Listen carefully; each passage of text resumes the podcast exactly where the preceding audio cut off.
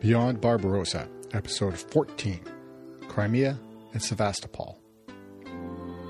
Welcome to Beyond Barbarossa, the first English language podcast in the world to focus on the Eastern Front of World War II. I'm Scott Bury. I'm podcasting to you today from the unceded territory of the Algonquin and Anishinaabe people, also known as Ottawa.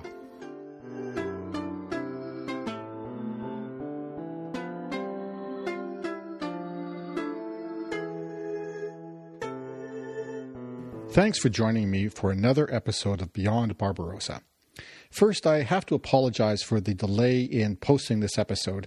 There were some technical difficulties, but mostly it was just life that got in the way. So, from this point, though, uh, instead of every second Wednesday, I'll be moving to posting new episodes late on Sundays or early on Mondays. It's just easier to manage that way. Last episode, was a special one. Uh, we had a special guest, the Ukrainian Canadian historian and podcaster Larissa Zarechniak, who came to discuss Ukrainian culture and history and the significance of the Second World War in Ukrainian society today, what kind of place it holds in the Ukrainian cultural consciousness, both in Ukraine and in the Ukrainian diaspora around the world we're going to have more special guests on this podcast in the future. I'm not going to tell you who they will be uh, just yet, but watch your feed or your social media accounts, uh, Beyond Barbarossa page on Facebook and elsewhere, for more on what's coming up. One other thing, I'm recording this episode with uh, some new technology, a little bit of a change there. Uh, before I was using GarageBand on a Macintosh. Uh, this episode is recorded using the Audacity software on a Linux computer. Yes, uh, gone totally nerdy here. Uh, and I want to thank my uh, good friend Thane Brown for setting this computer up for me and, uh, and helping me install this software and showing me the ropes. Let me know if. Um, if the what the sound quality is like, if there's any differences that you notice, um, or there's any problems, I'm interested to hear that. Uh, you know, these technical aspects for someone like me who's recording and producing the podcast himself, as well as writing it and, and performing it. Um, yeah, these, these all these things are important. So do let me know. Now, this episode we are returning to the chronological narrative, the story of the Eastern Front of the Second World War. So, where were we before the special episode um, a few weeks ago? Well, we had kind of reached the end of October, early November. Uh, the last uh, narrative episode talked about Operation Arctic Fox, the German offensive operations in the far north along the Arctic Ocean. We also looked at the siege of Leningrad, still in the north, but not quite as far as the Arctic Ocean. And episodes 8 and 9 discussed Operation Typhoon, the so called final assault on Moscow, which got really close by the end or by November 1941, but not quite all the way. In the south, the Germans were sweeping across Ukraine in the fall of 1941.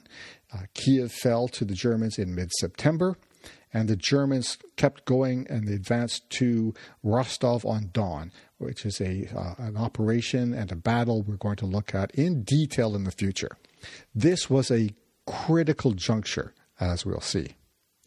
But for this episode, I'm going to have to back up again just a little to uh, take a look at an operation that uh, that spanned the time frame of other operations. And I'm talking about the battle for Crimea. So, back in July 1941, German Fuhrer Adolf Hitler issued two critical orders, kind of midway through the development of Operation Barbarossa. These were Fuhrer Directives 33 and 34. These ordered the diversion of the panzer groups that had been so effective, instrumental in making unprecedented progress into enemy territory through Belarus, Ukraine, into Russia. So they had done spectacularly well. So what did Hitler do? No, he ordered them to divert. Half of them went north for the assault on Leningrad, and the other half south to take Kiev and the rest of Ukraine. These orders, these two directives, also changed the strategy for Crimea. It became a priority, whereas before, up until the end of July, Crimea, conquering Crimea was supposed to have been a, a mop up operation. Once everything else was conquered, uh, they've reached the, the Germans had reached the Volga River, the communist uh, party and government had collapsed, then the Germans would take over Crimea as sort of a cleanup. Uh, but it, that changed. Now it's a priority. So, why? What's so important about Crimea?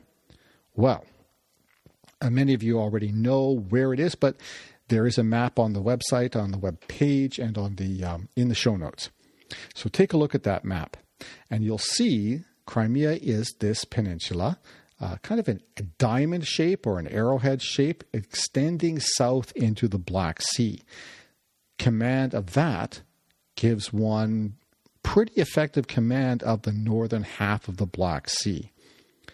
Hitler called it, in 1941, an unsinkable aircraft carrier. That's because on July 9th, the Red Air Force launched an air raid from Crimea on the Ploiești oil fields in Romania across the Black Sea. 9,000 tons of oil burned for five days. That was a, a blow to the, uh, the German war effort. They need oil. But the significance of Crimea is greater than just one air raid. It always has been important. So let's take a look back. Crimea has played a role in history for millennia. It was coveted and, and, governed by the Scythians and the Sarmatians in ancient times. The Greeks colonized the peninsula. The Roman Empire had cities there. The Golden Horde, that is, the Mongols, and even the Ottomans. It was important to them all. Finally, the Russian Empire wrested it from the Ottomans in the 1700s. Why? Well, as I said, it gives you command of the Black Sea. Crimea, when you look at it, that's a shape, it's fascinated me since I was a child. The first time I looked at maps in grade school. In fact, I remember a teacher saying, okay, you can find Europe on a map of the world, just look for the boot. The teacher meant Italy. I, for whatever reason, I didn't see Italy as a boot. I, but I looked at the Black Sea and thought it looked like a shoe. It's an interesting shape, Crimea, that is. Uh, it reaches toward the Taman Peninsula, enclosing the Sea of Azov on one side, and on the other side, there's another peninsula that stretches far to the west. The thing about Crimea is that it's attached to the Ukrainian mainland by a narrow, and here's the word I hate to say once again, isthmus. There's a lot of isthmuses in this war. Isthmi? Who ever thought that was a good idea? Put an S and then a TH and then an M. me. Anyway, uh, as you can imagine, that narrow approach makes a land attack difficult because it uh, forces the attackers to uh, concentrate into a narrow approach. So defenders don't have to defend as much territory. A smaller group of defenders can hold off a large group of attackers because the attackers have to back up behind each other. Uh, this uh, kind of phenomenon has played out. That was what was important at Thermopylae uh, when uh, the when the Spartans defended southern Greece against the invading Persians. So there are actually in Crimea three kind of land routes into the larger part of the peninsula. The widest is at the town of Perekop. This is the uh, actually where the land is narrowest, coming down from Ukraine into Crimea. It's a solid land bridge. Then there's to the east a, a crossing at the town of Chongar or Chonhar, depending on whether you speak Russian or Ukrainian. And finally, there's a further um, crossing at the Arabat Spit. This is another geographical feature. This is what I, I think found most interesting. If you take a look at even a fairly small map of the Black Sea and the Crimean Peninsula, you'll see this long, skinny strip of land curving along the edge of the isthmus from the southern part of Crimea, from the uh, that um, Kerch Peninsula reaching out to the east, and goes all the way up, almost but not quite touching the mainland again. This is a, they call the Arabat Spit. And in between, or the spit and the rest of the Crimean Peninsula, is something called the Sivash, the putrid sea in Russian. We'll get to that again. Now, once you get past this um, isthmus, which is fairly low, boggy territory, more water than land, the rest of the peninsula is pretty rough terrain. There are steep hills, steep ravines, and um, and and deep valleys. So it's not that easy for an army to move across, and this is something that defenders counted on. The first the isthmus, the narrow approach being easier to defend, and then the territory itself being harder to move across. Now, as I said in history, the uh, the Ottomans controlled the Crimean Peninsula until the uh, 1700s, when uh, the Russians invaded and and took over the peninsula, wresting control from the Ottomans. In 1783, Russian Vice Admiral uh, Fedor Klokachev surveyed Crimea and found uh, the southern town of Akhtiar on the southwest coast and recognized that its port could, with some work and development, be as great a harbor as Kronstadt, which is the harbor of St. Petersburg in the north on the Baltic Sea. So they went to work. And in 1784, they developed a new city, which they named Sevastopol or Sevastopol, depending on, but apparently both pronunciations are acceptable. Um, Sevastopol or Sevastopol means magnificent city. So, again, take a closer look at the map on the website.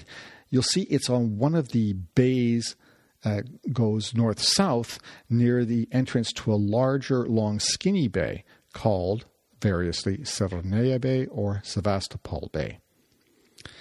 And you can also see if you look at the um, the, the, terrain uh, component of the maps, uh, it's difficult, hilly, uh, broken up terrain. And this is important to understanding the battle for Crimea and Sevastopol.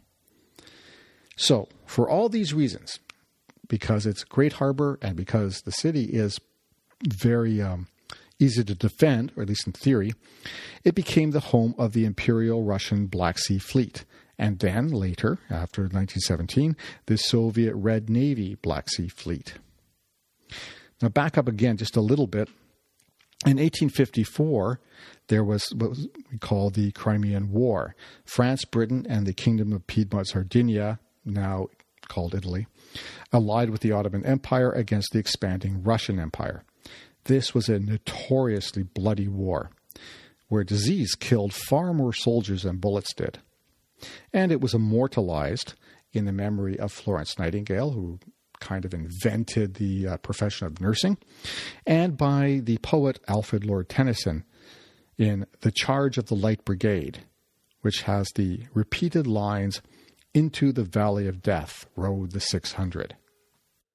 So, one thing that the Russians learned in the Crimean War in, the, in 1854 was that um, while the port of Sevastopol was well defended from the seaward side, it wasn't as well defended, if at all, from the landward side. Because again, who would attack from the land onto the, you know, this piece of land surrounded by water? doesn't make sense in theory.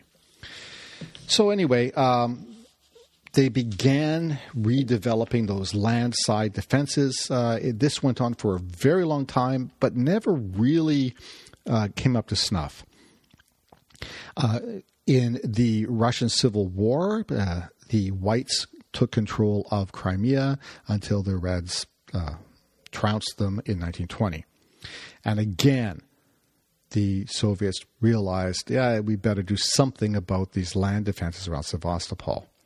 And they got to work. But still, by 1937, a report told, said that, quote, Sevastopol was not prepared to defend itself from an attack by land, end quote.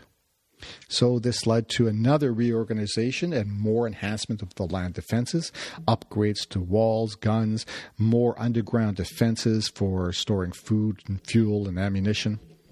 Still, as late as July 13th, 1941, so this is after the Germans have attacked, Vice Admiral Oktyabrsky, commander of the Black Sea Fleet, warned that the Germans could attack by amphibious landing in Crimea. He recommended strengthening the coastal defenses. However, General Pavel Batov, commander of the 51st Red Army, which was stationed in Crimea and southern Ukraine, responded that the Germans just didn't have the naval capability to make an amphibious landing. They didn't have the uh, shipping, didn't have the cover and naval support in the Black Sea. And he recommended concentrating on landside defenses. However, his warning was ignored. Thus, the 51st Army was spread pretty thinly across the entire peninsula. So we'll take a short break now and come back with a closer look at the opposing sides in this conflict.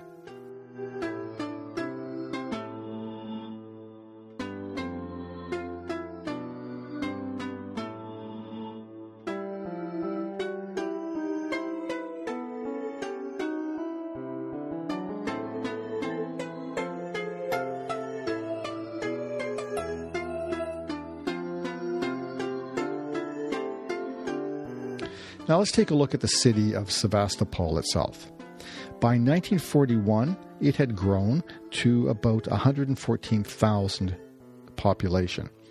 This is like equivalent to the city of Thunder Bay, Ontario today, where I grew up. And yes, it had pretty significant land defenses, but again, well, we'll see what happens.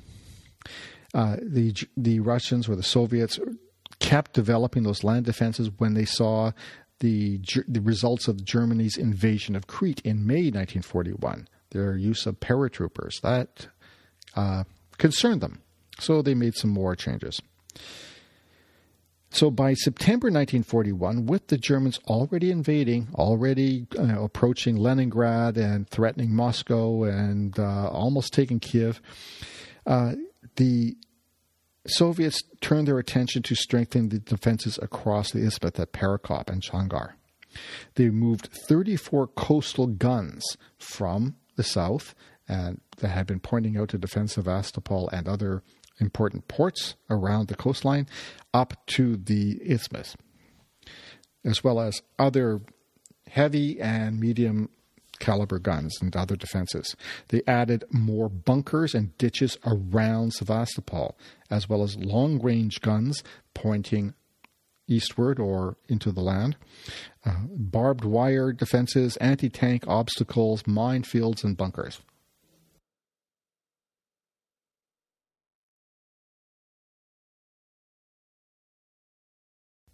The thing was, though, None of these defensive lines, these additional defenses, were finished before they were needed. According to the book, The Defense of Sevastopol, 1941 to 1942, The Soviet Perspective, by Clayton Donnell, quote, On the landward side, only a quarter of the planned seven miles of fortifications around Sevastopol were completed. End quote. So, who were the invaders? Who were the attackers? Well, of course, the Germans. The German intention to invade Crimea came after Fuhrer Directive 33, as I mentioned, when Hitler identified the peninsula as a unsinkable aircraft carrier. Therefore, directed the Wehrmacht to take it, including the port of Sevastopol. This would give Germany command of the Black Sea and an air base from which it could launch its further attacks and, and conquest of the uh, the ultimate goal, which was the oil fields of the Caucasus. So this uh, operation was assigned to the 11th Army, the German 11th Army, along with uh, some Italian and Romanian forces, under the command of General Eugen von Schobert. He was actually given two tasks to conquer the south coast of Ukraine along the Azov Sea up to Rostov on Don and to take Crimea. So he launched this attack on September 11th, 1941, always an auspicious day.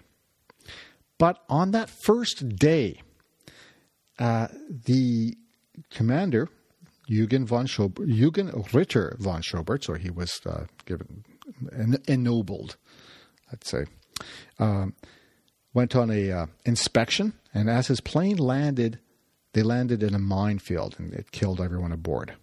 So, um, put it through, replace him was brought in Erich von Manstein, commander of the 56th Panzer Corps, part of Army Group North.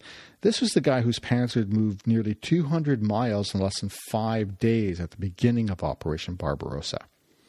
So uh, von Manstein was appointed the new commander of the 11th Army. And when he got there and looked at his orders, he thought eh, two things to do. Okay. And he successfully argued that the dual task was impossible given the resources available. So he got permission to concentrate on Crimea alone by land. Yes, he had to divert a significant part of his forces to the assault on Rostov on Don, and that's something we'll uh, get to in a future episode. So, he takes over in September 12th and began the assault on Crimea. This began with assaults on the isthmus at Perekop, Chongar, uh, and the crossing to the um, Arabat Peninsula. The Soviets really should not have been surprised by this given the way that the Germans had been assaulting almost exclusively by land with significant air support. They just hadn't used a whole lot of uh, naval forces in this uh, operation to date. And really, it's that's because Germany just didn't have the naval resources to move on to the Black Sea. And how would they get them uh, through the Turkish straits, the Dardanelles, and the Bosporus? Turkey wasn't going to allow that. So the 11th Army, which consisted of uh, nine infantry divisions in two corps, plus one Romanian corps, uh, the 8th Air Corps from Luftflotte or Air Fleet 4. This was uh, 600 aircraft under General Feldmarschall Wolfram von Richthofen. Yes, the cousin of the Red Baron from the First World War. They also had three divisions of the Romanian Mounted Corps and the Italian Regia Marina. That is the Italian Marines. And they had uh, a lot of armor, relatively speaking. Notably, the Stug 3 assault gun, which is basically a 75 millimeter cannon mounted on a Panzer III chassis. So, kind of like a tank without a rotating turret. But they also had other tanks as well and other uh, other armored motorized vehicles. Now, the attack on Crimea began on September 11th, as I mentioned, always an auspicious day. That actually started one day before the death of von Schobert and the appointment of Manstein. The 46th and 73rd Infantry Divisions of the German uh, 54th Corps, which was part of the 11th Army, attacked the Soviet 417th Regiment of the 156th Rifle Division at Chaplinka. That's on the road toward the Perekop Isthmus, which is the widest and, and the main land connection between Crimea and Ukraine. At this point, when they reach Perekop, the isthmus is only nine kilometers across. By this point, to be fair, the Soviets had put up what looked like, on paper, good fortifications, a solid defense. There was the 51st Army stationed in Crimea, consisting of seven divisions of rifle and cavalry.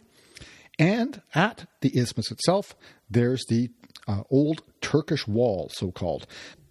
also known as the Perekop Ditch, and it had a few other names. It's basically an earthen escarpment lined with four concrete bunkers equipped with 76 millimeter heavy guns, uh, 14 more machine gun bunkers, six field gun positions, all behind earthen ramparts, plus 13 and a half kilometers of anti tank ditches in total. So they stretched all, there were more than one of them stretching all the way across. There were three defensive lines in front of the ditch itself. These were constructed in 1941. So, two kilometers ahead of it, uh, two kilometers to the north, that is, there's an anti tank ditch with remote controlled flamethrowers.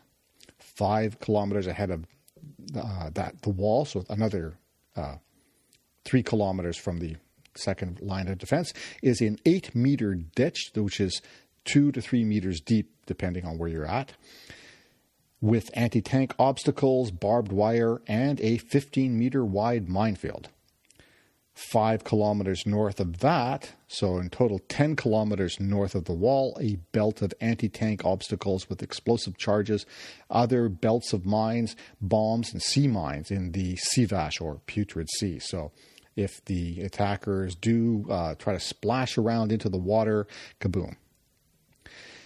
The next crossing, other than Perekop, is at Chongar or Chonhar, depending on whether you want to say it in Russian or Ukrainian um, which is about 70 to 80 kilometers east as the crow flies, but double that by roads because the roads got to go around the wetlands. This, though, is not a solid land crossing because it requires crossing water to get from the mainland to the peninsula. So, a bridge, a pontoon bridge, or some kind of um, amphibious crossing. Then you go another 25 kilometers or so farther east again, you get to the uh, town of Henichesk or Genichesk, depending again, Russian versus Ukrainian spelling, again requiring some water crossing, uh, i.e., a bridge. So here's what happens. On the 12th of September, the 73rd Infantry Division moves south toward Perekop, captures some Soviet prisoners who tell them about the defensive lines and the Germans decide that, mm, yeah, that's a bit too strong to attack just yet. However, to the east at Henichesk, and that's the crossing that takes you onto the Arabat Spit. The 276th Rifle Division is defending across uh, that crossing as well as at Chongar, 25 kilometers to the west. The 22nd Infantry Division, as well as the Leibstandarte SS motorized unit, moves in they captured large numbers of Soviet troops. So, kind of, yeah, that's the model that's been happening all through this uh, series of battles. They, they also capture a supply chain which is en route to Sevastopol. So, that's a major blow to the Soviet defenses. The Soviets there, though, they are defending. They've got uh, a coastal battery, reserve troops from the 276th Division, three gunboats, and air support. And together they do manage to stop the Germans. But on September 24th, so this is a, uh, more than a week later, finally the German 73rd and 46th Infantry Divisions break through the defenses, even the Turkish wall. German aircraft destroy most of the Soviet defending armor, but they had to stop because their losses were so high so high that they had to amalgamate two battalions to create a uh, another understrength uh, leftover battalion. And the second battalion of the 170th Regiment was reduced to just one company. So they'd lost most of their men. The next day, September 25th, the Soviets retreated from those forward defenses to the Turkish wall, but it fell the next day on the 26th. By the 27th, the Germans were at the town of Armyansk, which is just south of Perekop, so on Crimea proper. The uh, the fighting goes back and forth. The town changes hands, uh, if you can put it that way, and it's chaos. Basically, just chaos reigns in Armyansk for a day. Now, the Soviet Black Sea Fleet tried to provide some uh, bombardment support, but their ships couldn't get close enough. The water in that area is just too shallow. The Luftwaffe, as a result, took a huge toll on Soviet defenders. By the end of the day uh, of the 27th, so getting close to midnight on, of the 28th, the Germans were in Crimea proper. The next day, the 29th, uh, the Germans reached an area called Ishun Lake. So this is, again, as the isthmus is widening out into the uh, rest of the Crimean Peninsula. There's a lot of l- shallow lakes in the area. Again, the whole area is basically a wetland, so it's hard to tell the difference between solid dry land and and water. and um, so you can take a look at take a look at it on Google Maps or Google Earth, and you can see just how much uh, confusion there is between water and land. There is there are a, a few roads, narrow. Um, and that's kind of where the solid ground is. The Soviet, or sorry, the Germans penetrated past that area, and by October 7th, were able to do a double encirclement of uh, two Soviet divisions. This allowed the 1st Panzer Army, so that's the Panzer Group, uh, for, was once called the 1st Panzer Group, now it's uh, been elevated to the 1st Panzer Army, uh, to move behind the Soviet defenders be to the rear of the Red Army. The losses were huge. Uh, the Germans lost 2,641 over these past six days. And this is due to, first of all, that, that heavy Soviet defense. Uh, they had put up a lot of defenses there. They failed, but they were they took a toll. Also due to the rough terrain, steep valleys and deep ravines, where the Soviet defenders could hold out and it also gave them the advantage of higher ground in, in many cases. However, there just weren't enough Soviet defenders. The Germans reorganized. They sent the uh, Leibstandarte SS division back to the 1st Panzer Army. This was to allow them to participate in the drive further east to Rostov on Don, so along the main uh, the mainland of, of Ukraine and, and into Russia again, uh, away from, it took them out of the fight for Crimea. On October 18th, the Soviets counterattacked, sending forces from Melitopol on the mainland. However, this force was destroyed, and the 51st Army had to retreat again past Ishun so the Germans managed to reach a town called Jankoy. This is where those three crossings uh, into Crimea, so Perekop, Chonhara, and Henichesk, converge and then spread out again. This put the Germans on the road to the Crimean capital of Simferopol. And that's a good place to end this episode. So please come back in two weeks and we'll take a closer look at how the Germans move into the Crimean Peninsula from north to south and east to west, and at the assault on Sevastopol itself, and how it became an iconic part of the Eastern Front of World War II. So please come back in two Sundays. As I said, we're moving to a Sunday night uh, posting. My, the idea is that uh, you'll get the notification in your email if you follow the podcast, that is, and I hope you do. Um, you get your notification in your inbox on Monday morning in two weeks. At this point, I want to thank you for listening to this episode of Beyond Barbarossa, the only podcast in English so far about the Eastern Front of the Second World War. As always, if you want a better understanding of the progress of the war or the what happened in this episode, please see the maps and photos that I posted on the website beyondbarbarossa.ca, which will forward you immediately to beyondbarbarossa.podbean.com. But the .ca extension is easier to remember. You can also listen to the episode on my own website, writtenword.ca, and click on the podcast button in the banner. So, thanks also to all those of you who have supported the podcast through Patreon or the Podbean app. Thank you very much. It's greatly appreciated. Your financial support will go to better audio equipment, um, research, and support for charities that help Ukrainian refugees. If you like this episode, please consider following Beyond Barbarossa on your preferred podcasting app. And I'd really appreciate a rating on Apple Podcasts, Google Podcasts, Spotify, Stitcher, Podbean, or wherever you listen.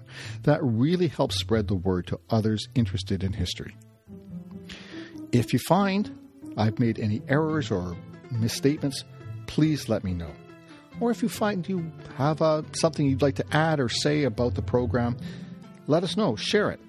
You can get, reach me by email at contact at beyondbarbarossa.ca or through the Facebook Beyond Barbarossa page. Original music was composed and recorded by Nicholas Bury. I'm Scott Bury. Until next episode, keep your paddles in the water. Slava Ukraina.